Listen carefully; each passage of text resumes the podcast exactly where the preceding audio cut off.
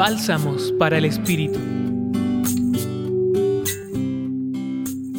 El texto del Evangelio de Mateo, capítulo 8, versículos del 5 al 11, que la liturgia de la iglesia nos propone meditar en esta primera semana de Adviento, cuenta que Jesús entró a Cafarnaún y se le acercó un oficial romano pidiéndole encarecidamente que cure a uno de sus criados, quien disminuido por una parálisis sufre terriblemente.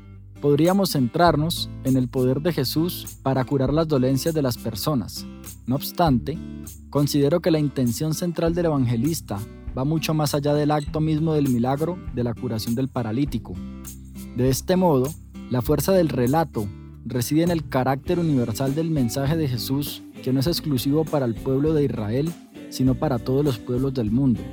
Cabe recordar que el nombre de Jesús significa salvación.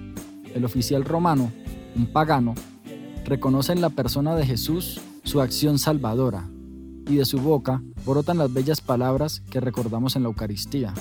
Señor, yo no soy digno de que entres en mi casa, pero basta que digas una palabra y mi criado quedará sano. Entonces, el verdadero milagro es la fe de quien aún ejerciendo un cargo de poder reconoce que hay otro que tiene más poder que Él.